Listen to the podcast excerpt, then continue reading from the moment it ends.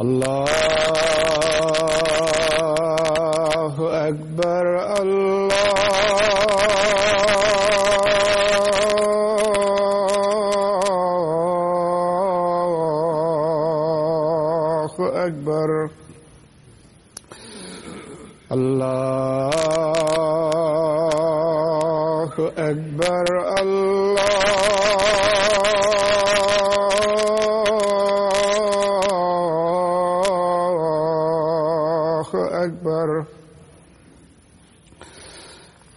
أشهد أن لا إله إلا الله. أشهد أن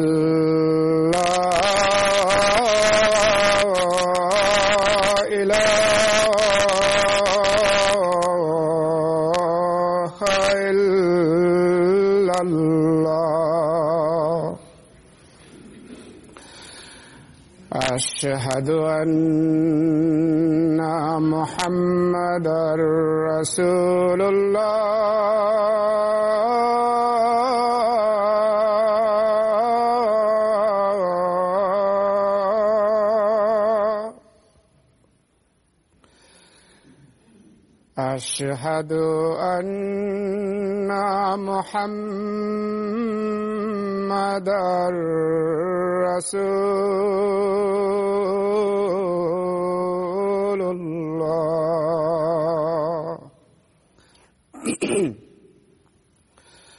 حي على السلام.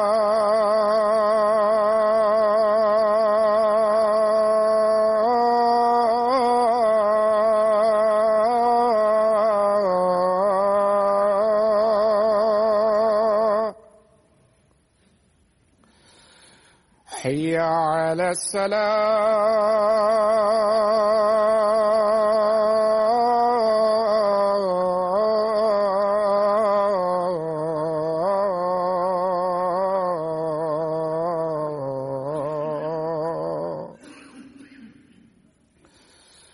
حي على الفلاح.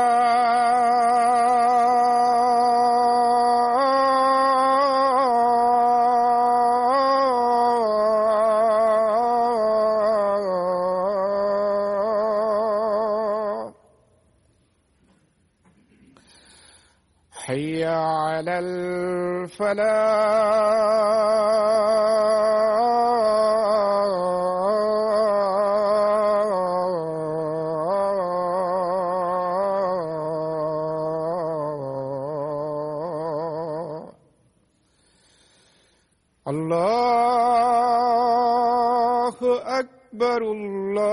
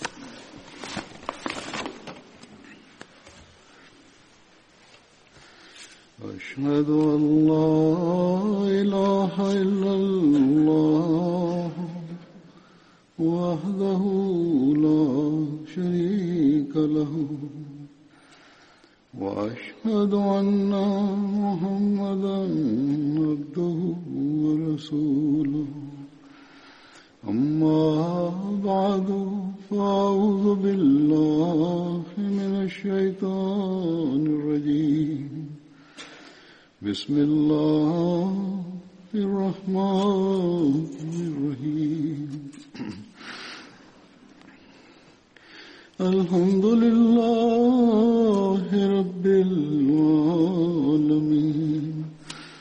الرحمن الرحيم.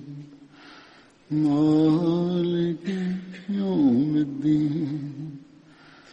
إياك نعبد وإياك نستعين. اهدنا الصراط المستقيم صراط الذين أنعمت عليهم غير المغضوب عليهم ولا الضالين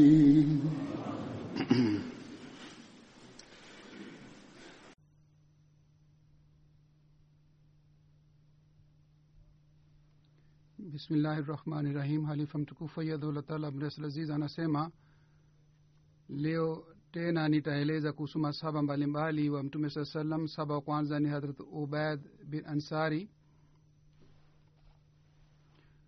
Huyu aliwahi kushiriki katika vita ya badri na uhud. Hadrat maaz bin rifaa kwa kupitia baba yake anasimulia pamoja na ndugu yangu hadrat khalad nilienda sehemu fulani pamoja na mtume muhammad salllahu alih waalihi wasallam na ubaid bin zaid alikuwa pamoja nasi. Sisi tukafika sehemu itwayo barid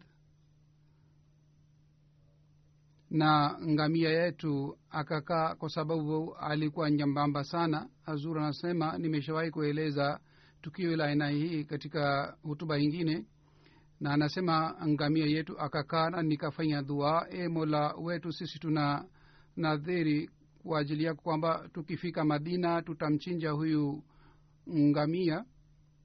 Anasema sisi tulikuwa katika hali tumekuwa tumekaa pale mtume saa salam akapita karibu nasi akatuuliza imetokea nini? Kwa nini mmekaa hapa? Tukamwelezea mtume saa salam hali ilivyokuwa. Mtume saa salam aka akakaa kwetu kidogo na akatawadha na maji yaliyobaki akaweka mate yake na akaweka yale maji katika mdomo ngamia na kisha akamiminia juu ya kichwa chake na juu ya mwili wake na juu ya mkia wake pia. Kisha akafanya dua e mola wetu upandishe rafi na khalad juu ya ngamia huyu. Kisha anasema mtume saa salam akaondoka na sisi pia tukajitayarisha kwa ajili ya kuondoka na ku, kuanza safari yetu. Na tukaanza safari yetu mpaka tukamkuta mtume salallahu alaihi waalihi wasallam katika sehemu ya munsaf. Yani sisi tukamkuta mtume saa salam katika munsaf na ngamia yetu alikuwa katika mbele mtume salallahu alih wa wasallam akatuona na akafanya tabasamu. Tukaendelea na safari yetu mpaka tukafika sehemu ya badar. Na wakati wa kurudi kutoka badri pia anasema kwamba ngamia yetu akakaa sehemu fulani njiani na kule ndugu yangu akamchinja na akagawa nyama yake hazur anasema kwamba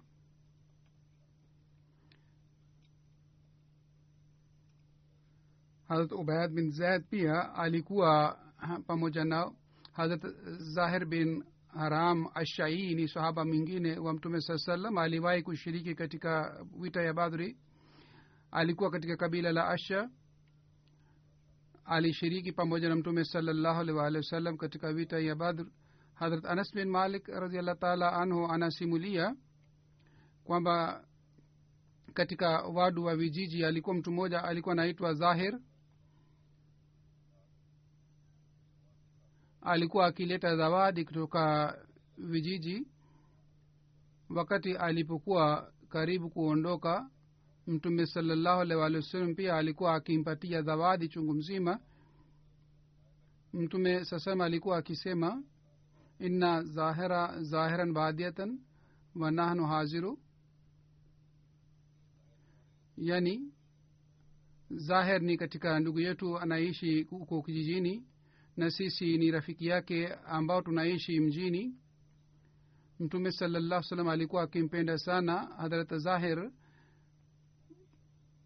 Alikuwa si mtu mwenye sura nzuri. Siku moja ikatokea hivi kwamba hadrat zahir alikuwa anauza bidhaa yake huko sokoni. Mtume salallah salam akaja karibu naye na upande wa nyuma yake aka akaweka mikono yake juu ya macho yake. Hadrat zahir alikuwa hawezi kumwona huzur kwa sababu alikuwa amesimama nyuma yake akasema ni nani ambaye ameweka mikono juu ya macho yangu? Tafadhali niache. Yeye alipo mtume sasema alipomwacha akamkuta mtume salallahu alih walih wasallam alikuwa pale yani kidogo alipoona nyuma akam, akamkuta mtume salallahu alih waalihi wasallam amesimama nyuma yake kwa sababu wakati ule mtume sasema alikuwa amefunga macho yake kwa mikono yake basi alipomwona mtume salallahu alaihi wasallam yeye akaanza kugusa mwili wake pamoja na mwili wa mtume salallahu alaihi wasallam na mtume sasema akasema nani atanunua huyu mtumwa? Hadrat zahera kwa kusikia hii akasema kwamba ya rasulllah ikiwa unataka kuniuza ni nani atakayenunua mimi? Utapata hasara. Mtume sasema akasema wewe si wenye mwenye hasara kwa mwenyezi mungu kwa sababu mbele ya mwenyezi mungu thamani yako ni kubwa sana hadh muslemaud raziallah taala anhu pia ameeleza tukio hili sehemu moja. Hadh muslim maud anasema hivyo ndivyo safari moja mtume saa salama alienda sokoni na akamkuta sahaba moja ambaye alikuwa hana sura mzuri. Yeye katika msimu wa joto sana alikuwa ana anachukua mzigo wake na kwa sababu ya kazi alikuwa anafanya mwili wake ulikuwa umejaa na jasho. Mtume saa salam akaenda nyuma yake na kama wakati watoto wanapocheza na watoto wanaweka mikono juu ya macho ya mtoto mwingine kisha wanamuuliza niambie mimi ni nani? Hivyo ndivyo mtume saa salam akafanya. Akaenda upande wa nyuma na akaweka macho yake juu ya ma, akaweka mkono mikono yake juu ya macho yake yeye kwa kugusa mikono ya mtume saa salam akajua kwamba akagundua yeye ni mtume muhammad salallah salam basi yeye akaanza kusugua mawazi yake pamoja na mawazi ya mtume salallahu alaihi waalihi wasallam. Na mtume salallahu alaihi waalihi wasallam akasema wakati ule mimi nina mtumwa mmoja. Je kuna mtu yeyote ambaye anataka kumnunua yeye akasema kwamba ewe mtume nani ataninunua mimi? Mtume sema akasema wewe usiseme hivi. Wewe una thamani kubwa sana mbele ya allah subhanahu wa taala. Basi huzur anasema kwamba hawa masahaba walipata mapenzi ya mtume saa salam mtume salallahu alaihi waalihi wasallam alisema wakati fulani inna likuli hadratun badiyatun wa badiyatu ali muhammadin zahir yaani kila mtu wa mji anakuwa na rafiki zake na rafiki wa ahali wa mtume muhammad saa salam ni zahir bin haram. Zahir bin haram baadaye alihamia mji wa kufa. Sahaba mwingine wa mtume saa salam ni hadrat zaid bin khatab alikuwa kaka wa hadrat umar. Kabla hadrat abu hadrat umar alisilimu yeye aliwahi kusilimu alitangulia kusilimu. Alikuwa miongoni wa wale masahaba walitangulia kusilimu. Alishiriki katika ohod zeber khaibar na badar na vilevile alishiriki katika vita ingine pamoja na mtume saa salam hadrat maan bin adi alikuwa ndugu wa dini wakati alipohamia madina na yeye aliuawa katika vita ya yamama siku ya ohod harat umar. Alimwambia ali hadrat zaid huyu ambaye alikuwa kaka yake na akamwambia kwamba uwae ngao yangu. Kwa hiyo zaid akawaa ngao na baadaye akavua. Harat umar akamuuliza kwa nini umeua ngao? Harat zaid akasema mimi pia nina hamu ni uwawe kama wewe una hamu kwamba uwawe. Kwa hivyo wote wawili wakaua ngao na wakaanza kupigana. Hazrat zaid bin khatab anasimulia siku ya hijatulweda mtume salllahu alaihi waalihi wasallam alisema muangalie watumwa wenu muwalishe katika chakula mnachokula na muwawishe ambayo ninyi mna mnavaa ikiwa wale watumwa wanakosea wanafanya makosa na nyinyi hamtaki kuwasamehe basi katika hali enyi watumishi wa mwenyezi mungu muwauze lakini msiwaadhibu hawa watumwa wenu katika vita ya mama. Wakati waislamu waliporudi nyuma hadrat zaid bin khatab katika sauti ya juu akaanza kusema na akaanza kufanya dua hii e mola wetu mimi na kuomba radhi ikiwa hawa wenzangu wamekimbia. Musalma kazab na muhekma kazi waliofanya hawa wote wawili basi mimi na kuomba kwamba mimi si afiki na hawa. Kisha akashika bendera na akaja mbele na akaanza kutumia upanga wake na akaanza kupigana na makafiri mpaka yeye aliuawa katika vita ile. Wakati hazrat alipouawa hazrat umar akasema mwenyezi mungu amrehemu zaid. Huyu ndugu amepiga hatua mbele, mbele kuliko mimi. Ya kwanza alitangulia kusilimu kabla yangu na ya pili kwamba yeye ameuawa kabla yangu. Kwa hiyo yeye amepiga hatua mbele zaidi kuliko mimi. Katika riwaya moja inapatikana hivi kwamba harat umar alimsikia mutamam alikuwa anasema shairi kuhusu ndugu yake. Harat umar akasema ikiwa mimi pia ningekuwa mshairi mzuri mimi pia lazima ningesema shairi kwa ajili ya ndugu yangu zaid kama wewe umesema shairi kuhusu ndugu yako. Na mutamam akasema hata kama ndugu yangu angeuawa kama ndugu yako ameuawa katika njia ya mwenyezi mungu basi mimi nisingekuwa na huzuni hata kidogo kwa kusikia hii. Tumara akasema hakuna mtu yeyote ambaye amenipatia rambirambi rambi hivi kama wewe umenipatia na maelezo yake yanapatikana hivi katika riwaya ingine kwamba harat umar akamwambia harat mutamim kwamba wewe una umepata huzuni sana kwa sababu ya kufa kwa ndugu yako. Yeye akasema kwa kuashiria jicho lake moja kwamba jicho langu hili limepotea kwa sababu ya huzuni harat umar akasema huzuni yako ni huzuni sana na huzuni yako ni kiasi hiki kwamba sijawahi kumwona mtu yeyote ambaye alipata huzuni kama wewe umepata.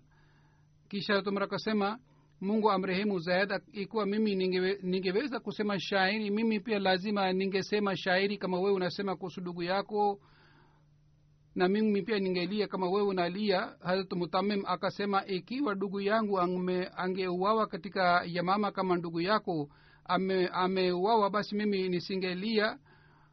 Harat omar akapata utulivu kwa kusikia hii. Harat omar alikuwa na huzuni sana kwa sababu ya kuwawa kwa ndugu yake lakini yeye kwa kusikia maneno haya akapata utulivu katika wenzake musalma kadhab mtu mmoja alikuwa rejal. Aliuawa kwa mkono wa harat umar rejal jina lake lingine ni nahal. Huyu alikuwa yule mtu ambaye alisilimu baadaye alihama na alikuwa anasoma qurani tukufu lakini baadaye akaungana na musalma kazab kwa hiyo huzuri anasema tunatakiwa tuombe dua mungu afanye mwisho wetu mwema. Yeye alisema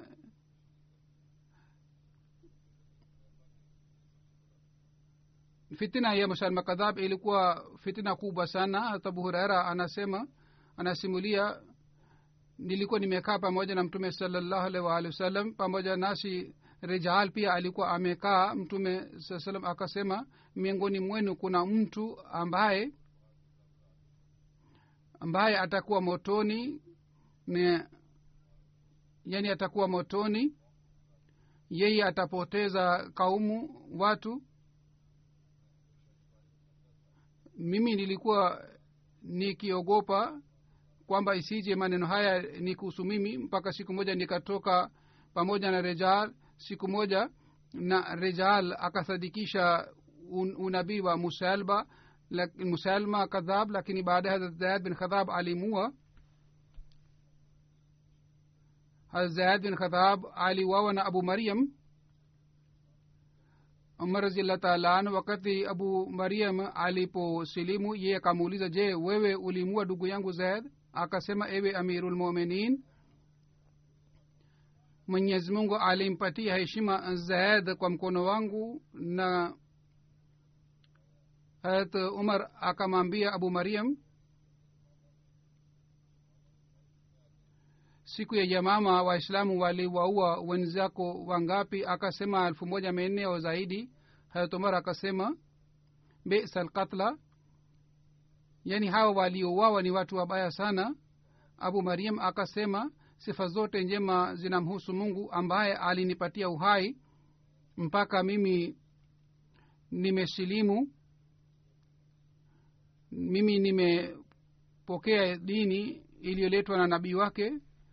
Harat umar akafurahi sana kwa kusikia maneno haya ya abu mariam na baadaye abu mariam aliteuliwa kuwa kadhi ya basra. Na sahaba mwingine ni hadrat ubada bin khashkhash hadrat ubada bin khashkhash imeelezwa jina lake lingine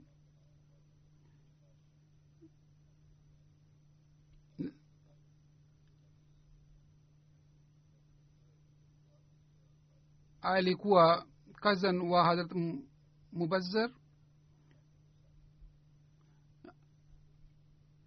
hadrat ubada bin khashkhash alishiriki katika vita ya badri alimkamata kes katika vita ya badri hadrat ubada bin khash aliuawa siku ya uhud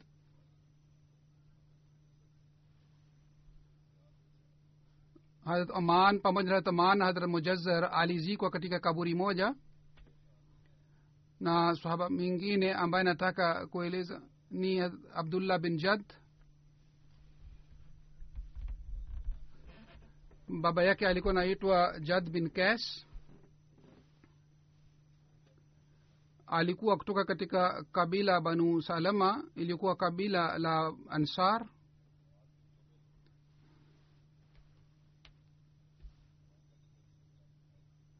maaz bin jabal alikuwa ndugu upande wa mama yake. Harat abdullah bin jad alishiriki katika vita ya badri na uhod katika vita ya tabuk mtume salallahu alaihi waalihi wasallam alimwambia baba yake abdullah bin jad je wewe hutatoka pamoja nasi kwa ajili ya kupigana na makafiri? Abu wahab baba yake akasema kwamba uniruhusu mimi nisiende na mimi sitaki nijitie katika fitina. Yeye akaleta udhuru na akaleta udhuru kwamba watu wangu wanajua kwamba mimi napenda sana wanawake. Ikiwa mimi nikiona wanawake wa watu wa rumi sitaweza kujizuia. Mtume salallahu alaihi waalihi wa sallam akamruhusu akasema sawa wewe kama unaleta udhuru basi unaweza kubaki hapa. Harat abdullah bin jad akaja kwa baba yake yeye alipopata taarifa kwamba ameleta udhuru huu. Kwa hiyo abdullah bin jad akaja kwa baba yake na akamuuliza kwa nini umekataa amri ya uh, nabii wa mwenyezi mungu?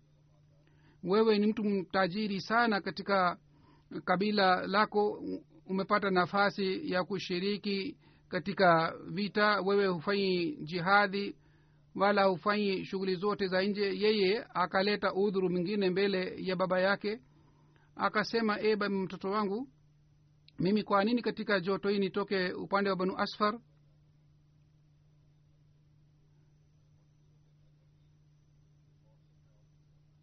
Hata mimi nikiwa hapa nyumbani ninakuwa na haufu sana ya banu asfar. Yaani yeye alikuwa mtu mwoga sana. Kwa hiyo akasema mimi sitaki kupigana na wale watu mimi nawa nawaogopa sana na akasema akamwambia mtoto wake kwamba mimi siwezi kwenda kwa kusikia udhuru wake. Harat abdullah hakupenda maneno yake na akasema wallahi unafiki unapatikana ndani yako na lazima mwenyezi mungu atamwambia mtume salallahu alehi wasallam hali yako halisi na aya itashuka kuhusu wewe na itajulikana kwamba wewe ni mnafiki. Baba wa harat abdullah akatoa viatu vyake na kwa kutumia viatu vyake akampiga mtoto wake harat abdullah. Kwa hiyo abdur abdullah akaondoka. Jad bin kas ambaye ni baba yake hat abdullah ili ilidhaniwa kwamba yeye ni mnafiki alikuwa wakati wa sulahadebia pamoja na mtume saa salam lakini hakufanyia bayat lakini inasemwa kwamba baadaye alitubu na yeye alifariki wakati wa uhalifu wa hadrat usman.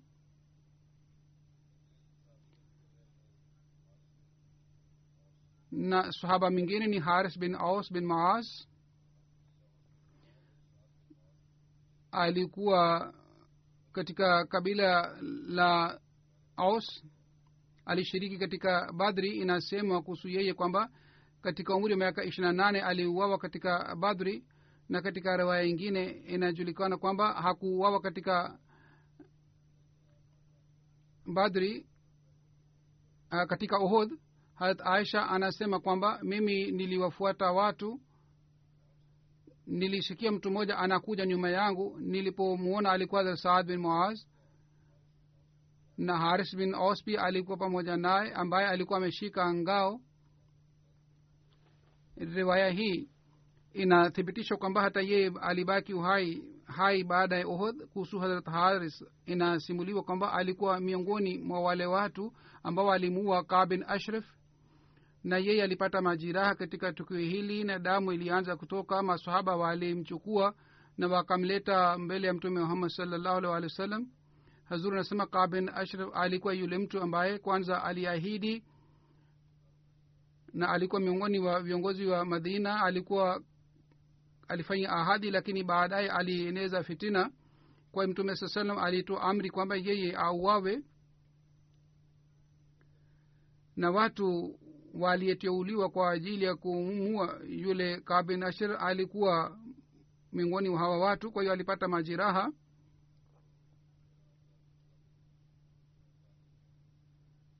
shara amdatul kari maelezo yake yameelezwa hivi kwamba muhammadin muslima pamoja na wenzake aliposhambulia kabin ashraf na walipomuua mwenzao haris bin aus akapata majiraha ya upanga.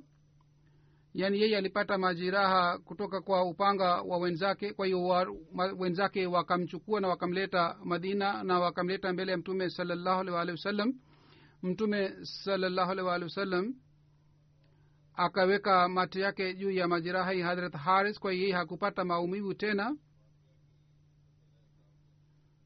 Hazur anasema kwamba kuhusu kuuawa kwa kabin ashraf tukio hili watu wanaleta shutuma kwamba kwa nini huyu kabin ashraf aliuawa. Maelezo yake hadrat miza bashir amesahib amewahi kuandika. Nataka kusoma maelezo haya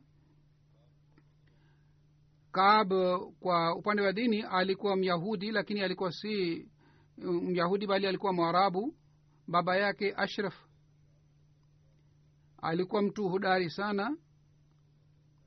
Yeye akajenga mahusiano pamoja na kabila huko madina na yeye akapata uongozi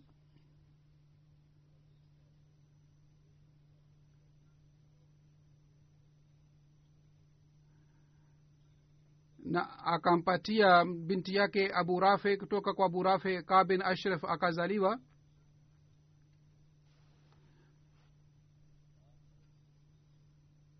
Na yeye akapata nguvu kiasi hiki kwamba watu wakaanza kufikiria mayahudi wakaanza kufikiria kwamba huyu ni kiongozi wao. Kaa bin ashraf alikuwa mzungumzaji mzuri sana alikuwa mhatibu mzuri na vilevile alikuwa shairi alikuwa mshairi mzuri na alikuwa mtajiri sana.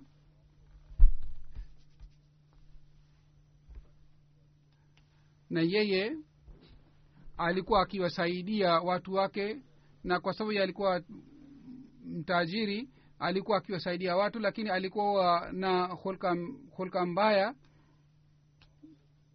na alikuwa akifanya jasusi. Mtume saa salam alipohamia madina kabir ashra kwa kuungana na mayahudi wengine yeye akafanya ahadi na mtume salallahu waalihi wasallam. Hazur anasema maelezo yake ni ndefu sana mimi naeleza kwa muhtasari kwa fupi sana. Kwa yeye akashiriki katika ahadi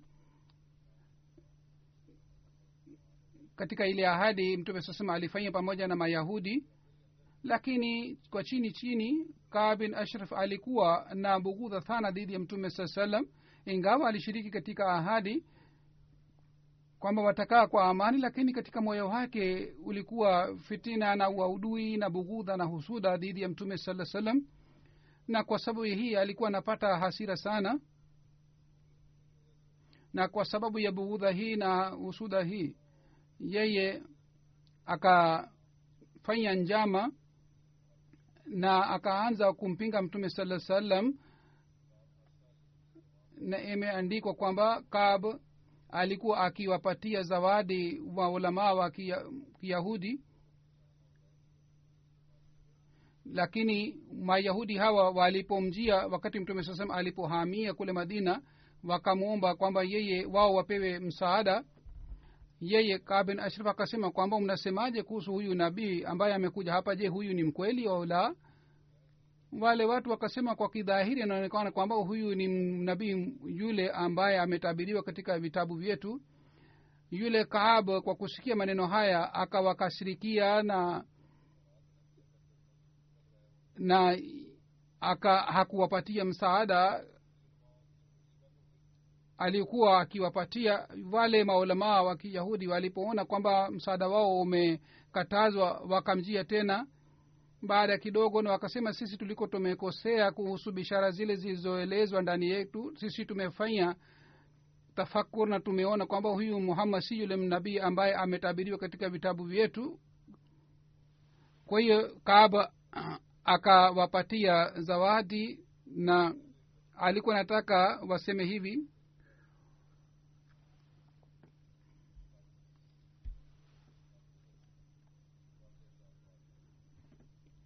yeye alikuwa mpinzani lakini upinzani huu ni jambo la kawaida.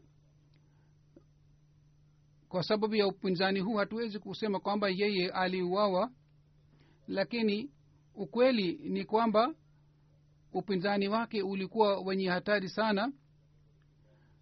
Baada ya vita ya badri yeye alianza kuleta fitina zaidi na akaleta hatari sana kwa ajili ya waislamu wote.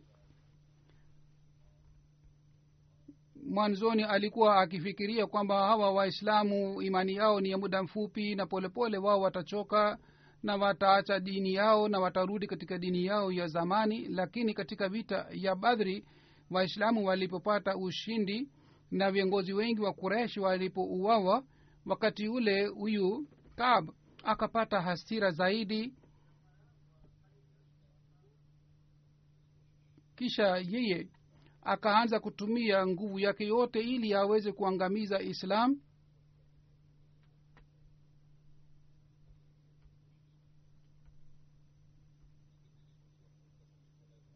Na bugudha yake ilijulikana wakati wa vita ya badri wakati watu walipo walipomjia. Wa, na wakasema sisi tumepata ushindi juu ya makufari wa maka akasema hii haiwezekani hamwezi kupata ushindi.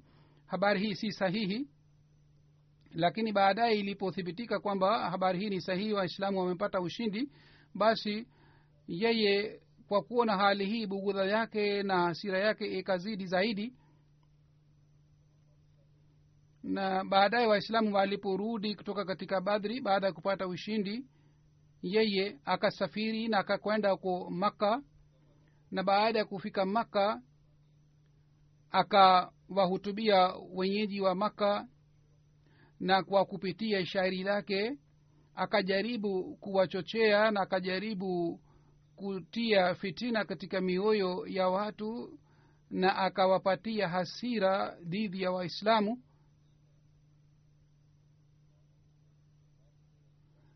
Na akatia hasira sana na bughudha dhidi ya waislamu ili wa, na waislamu tena.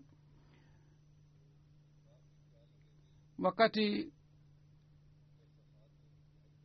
wale makafiri walipo walipochochewa na huyu kabin ashraf yeye kabin ashraf akawachukua hawa makufari na wakaleta karibu na khanakaba na wakasema shikeni pazia ya khanakaba na semeni kwamba nyinyi hamtakaa kwa amani mpaka mwangamize muhammad pamoja na wenzake wote. Na akasema akawaambia wao wote wale viapo na wakakula kiapo kwamba watafanya hivi.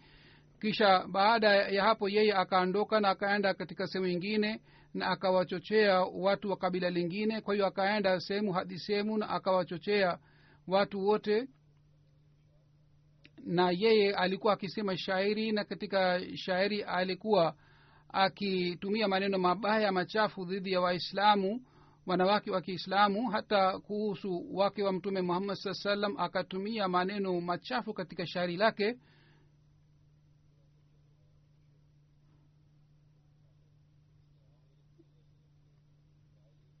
hatimaye yule mtu akafanya njama ya kumua mtume saa salam na akafanya mpango kwamba mtume aitwe kwa ajili ya maaliko katika nyumba ya mayahudi kisha yeye auawe lakini mtume saa salam akapata habari kutoka kwa mwenyezi mungu kwa hiyo hakufaulu katika njama yake.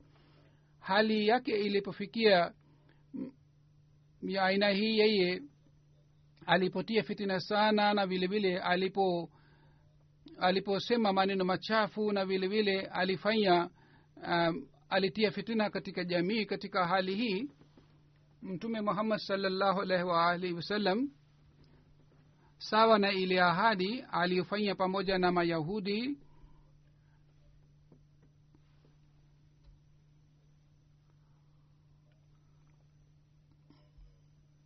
sawa na ile ahadi iliyokuwa kuhusu utawala wa jamhuria na mtume saa salam alikuwa kiongozi wa madina. Mtume saa salam akaamua kwamba sawa na mwenendo wa huyu kabin ashraf anatakiwa anapaswa auawe. Kwa hivyo akawaambia maswaba zake kwamba yeye auawe. Lakini wakati ule kwa sababu ya fitina ya kabin ashraf mazingira ya madina ilikuwa ya aina hii kwamba ikiwa ingetangazwa kwamba yeye auawe na watu waondoke kwa ajili ya kupigana naye na auawe kulikuwa hatari kwamba watu wataanza kupigana wenyewe kwa wenyewe kwa madina. Na katika hali hii huenda watu wengi wangekufa na wangeuawa. Kwa sababu ya hii kwa sababu ya kuwa na hatari hii mtume salallahu alaihi waalihi wasallam badala ya kupigana na watu wote mtume sasema kaamua kwamba yeye peke yake auawe na kwa ajili ya kumuua mtume saa salam alimpatia jukumu muhammad bin muslima alikuwa kutoka katika kabila la os na mtume sasema akamsihi kwamba ukichukua hatua yoyote lazima uchukue ushauri kutoka kwa saad bin muaz katika hatua yako utakayochukua muhammad bin muslima akasema ya rasulllah mimi nikitaka kumuua kwa kujificha lazima kwa ajili hii nataka nifanye udhuru fulani ili mimi niweze kumtoa katika nyumba yake na niweze kumuua mtume saa salam akakaa kimya hakumjibu. Mtume sasema akasema sawa haya unaweza kuchukua hatua yoyote kwa ajili ya kumuua kwa hiyo muhammad bin muslima kwa ushauri wa saad bin muaz akamchukua abu naela na watu kadhaa wengine na wakafika nyumba ya kabin ashraf na wakamwambia kwamba mtume wetu huyu mwenzetu anatuomba sadaka na hali yetu ni kwamba sisi ni maskini tafadhali utupatie mkopo kidogo. Kwa kusikia maneno haya kab akafurahi sana na akasema kwamba nyinyi hivi karibuni mtachoka na mtamwacha huyu mwenzenu yani muhammad? Muhammad bin maslama akasema kwamba sisi tumemfuata sasa tumekuwa wafuasi wake. Sasa tunasubiri mwisho wake utakuwaje? Lakini wewe utuambie je utatupatia mkopo au la? Kaba akasema nitawapatieni mkopo lakini lazima unipatie rahani kitu fulani. Wakasema tukupatie rahani gani yeye akasema kwamba munipatie wake zenu kama ni rahani.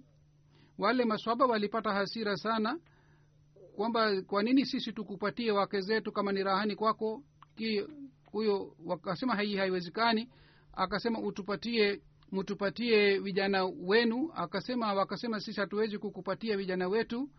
Na wakasema ikiwa unatukubali sisi tunaweza kukupatia silaha yetu. Kwa hiyo kaab akaridhika muhammad bin maslama pamoja na wenzake wakasema tutakuja jioni na tutakuletea silaha. Kwa jioni wakaleta silaha zao hadharani na wakamwita kabin ashraf na wakamwita nji ya nyumba yake na wakamkamata na wakamuua kabin ashraf. Wakati kab alipouawa halt zaid alipata majiraha kwa sababu alipata majiraha kutoka kwa upanga wa wenzake. Wakati kaab alipouawa hawa maswaba wakamjia mtume saa na wakampatia habari kwamba kaab ameuawa. Asubuhi habari ya kuuawa kwake ilipoenea watu wengi wakapata has, hasira mayahudi wakapata hasira sana. Na kundi moja la mayahudi likamjia mtume saa salam na wakasema kwamba kiongozi wetu kaa ben ashraf ameuawa kwa njia hii. Mtume saa salam kwa kusikia maneno yao hakakataa wala hakusema mimi sijui kwamba kwamba kiongozi wenu ameuawa bali badala yake mtume sasema akasema je nyinyi mnajua kaab al, alikuwa mkosefu kiasi gani alikuwa akifanyia dhambi ya aina gani?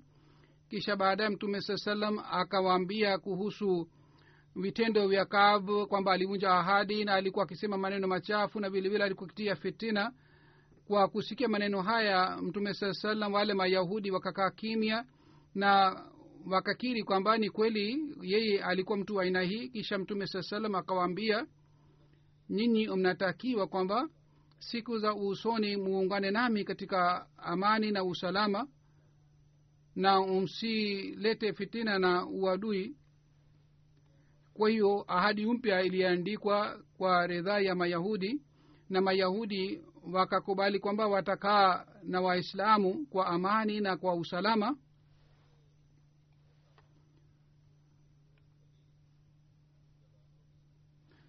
Na hadrat ali alipewa ahadi ile ambayo iliyo mapatano yale yaliyoandikwa.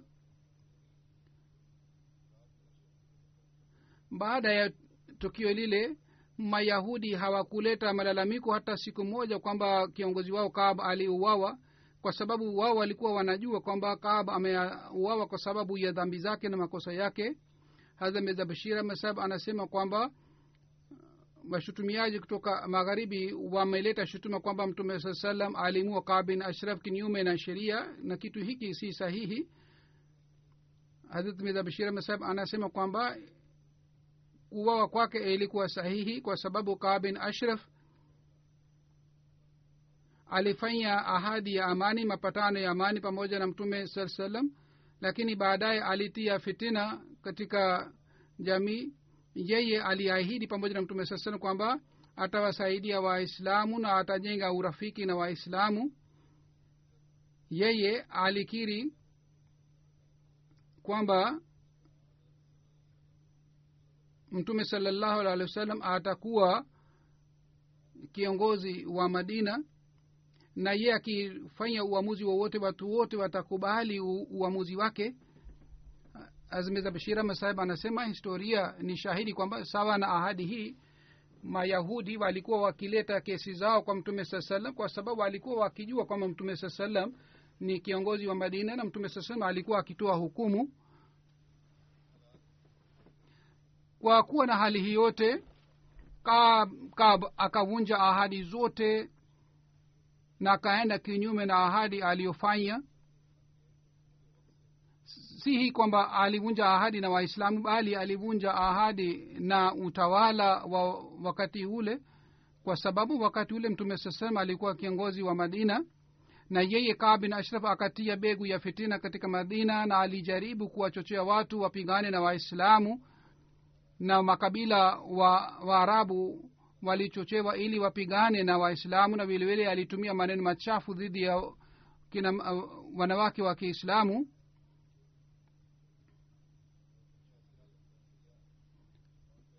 Alifanya hayo yote katika hali ambamo waislamu tayari walikuwa wanasumbuliwa walikuwa wanateswa na maadui. Kwa hiyo wao wakapata matatizo zaidi kwa sababu ya mwenendo huu wa kabin ashraf katika hali hii kosa la kab lilikuwa la aina hili kwamba lazima hatua lingechukuliwa dhidi yake. Kwa hiyo hatua ilichukuliwa dhidi ya kabin ashraf.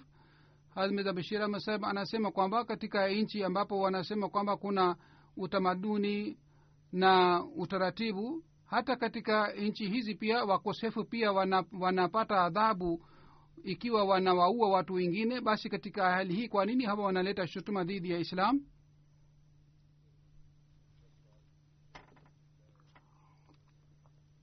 Swali la pili ni kuhusu namna alivyouawa kwamba jioni usiku aliuawa. Kuhusu hizmi za bishira anasema kwamba wakati ule kulikuwa hakuna utawala maalum ingawa walimchagua mtume saa salam kuwa kiongozi wao lakini kila kabila alikuwa na uhuru na kila kabila lilikuwa linafanya uamuzi wake. Ikiwa kulikuwa uamuzi kwa kwa ajili ya watu wote walikuwa wakimjia mtume saa salam pengine walikuwa waki walikuwa wakifanya uamu, uamuzi wenyewe. Kwa hiyo kulikuwa hakuna nidhamu kule kwamba watu wote wangeshauriwa ili ushauri ungechukuliwa kuhusu kumua kabin ashraf na kaben ashraf alikuwa kiongozi wa mayahudi. Kwa hivyo mayahudi walikuwa wenye kuleta fitina dhidi ya waislam katika hali hii ilikuwa si rahisi kwamba ushauri ungechukuliwa kutoka kwa mayahudi na wale mayahudi walijaribu walifanya njama ya kushambulia madina. Kwa hiyo kulikuwa hakuna mategemeo kwamba uadilifu utapatikana kutoka kwa hawa mayahudi. Ndio maana mtume salallahu alih walihi wa wasallam katika hali ile sawa na hali ile ali aliamua mirza bashir ahmad anasema kwamba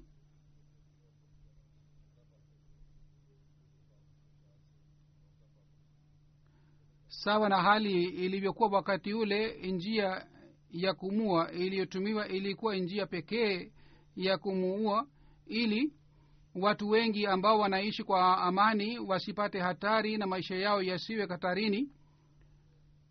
Mwenyezi mungu pia anasema hivi kwamba fitina ni kubwa zaidi kuliko ukatili na uwaji. Sawa na ile ahadi walifanya waislamu na mayahudi mtume salallahu alaihi alikuwa si mwenyeji wa kawaida bali mtume sasema alikuwa mwenyekiti wa madina na alipewa nafasi na alipewa nafasi kwamba yeye aamue sawa na hali yaani alichaguliwa kuwa kiongozi. Mtume saa salam sawa na mwenendo wa kabin ashraf alitoa uamuzi kwamba auawe. Basi jambo hili si jambo la ajabu. Sasa baada ya karne kumi na tatu washutumiaji wanaleta shutuma dhidi ya islam lakini wakati ule wale mayahudi walipopata maelezo ya kuwawa kwake wao hawakuleta shutuma bali waliekaa kimya.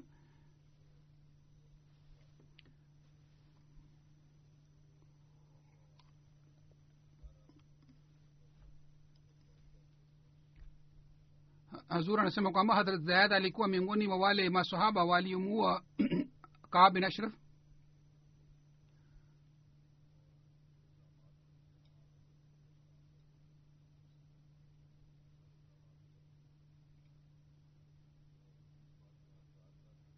yule kabin ashraf alikuwa na stahili aadhibiwe hivi. Na mtume sasema alikuwa kiongozi wa madina na sawa na hali ya, ya ile aliamua ali kwamba yeye auawe. Hazur anasema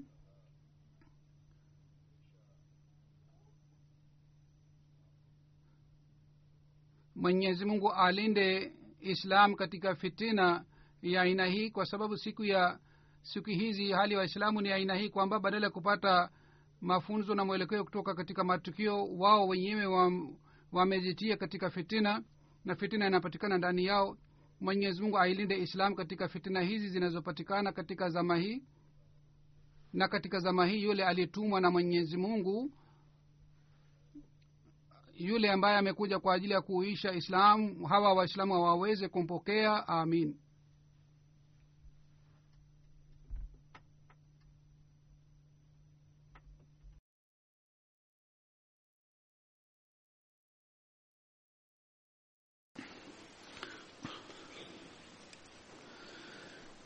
الحمد لله الحمد لله نحمده ونستعينه ونستغفره ونؤمن به ونتوكل عليه ونعوذ بالله من شرور أنفسنا ومن سيئات أعمالنا. من يهده الله فلا مضل له ومن يضلل فلا هادي له. ونشهد أن لا إله إلا الله ونشهد أن محمدا عبده ورسوله. عباد الله رحمكم الله. إن الله يأمر بالعدل واللسان وإيتاء ذي القربى وينهى عن الفحشاء والمنكر والبغي يعظكم لعلكم تذكرون. اذكروا الله يذكركم. وادعوه يستجب لكم ولذكر الله أكبر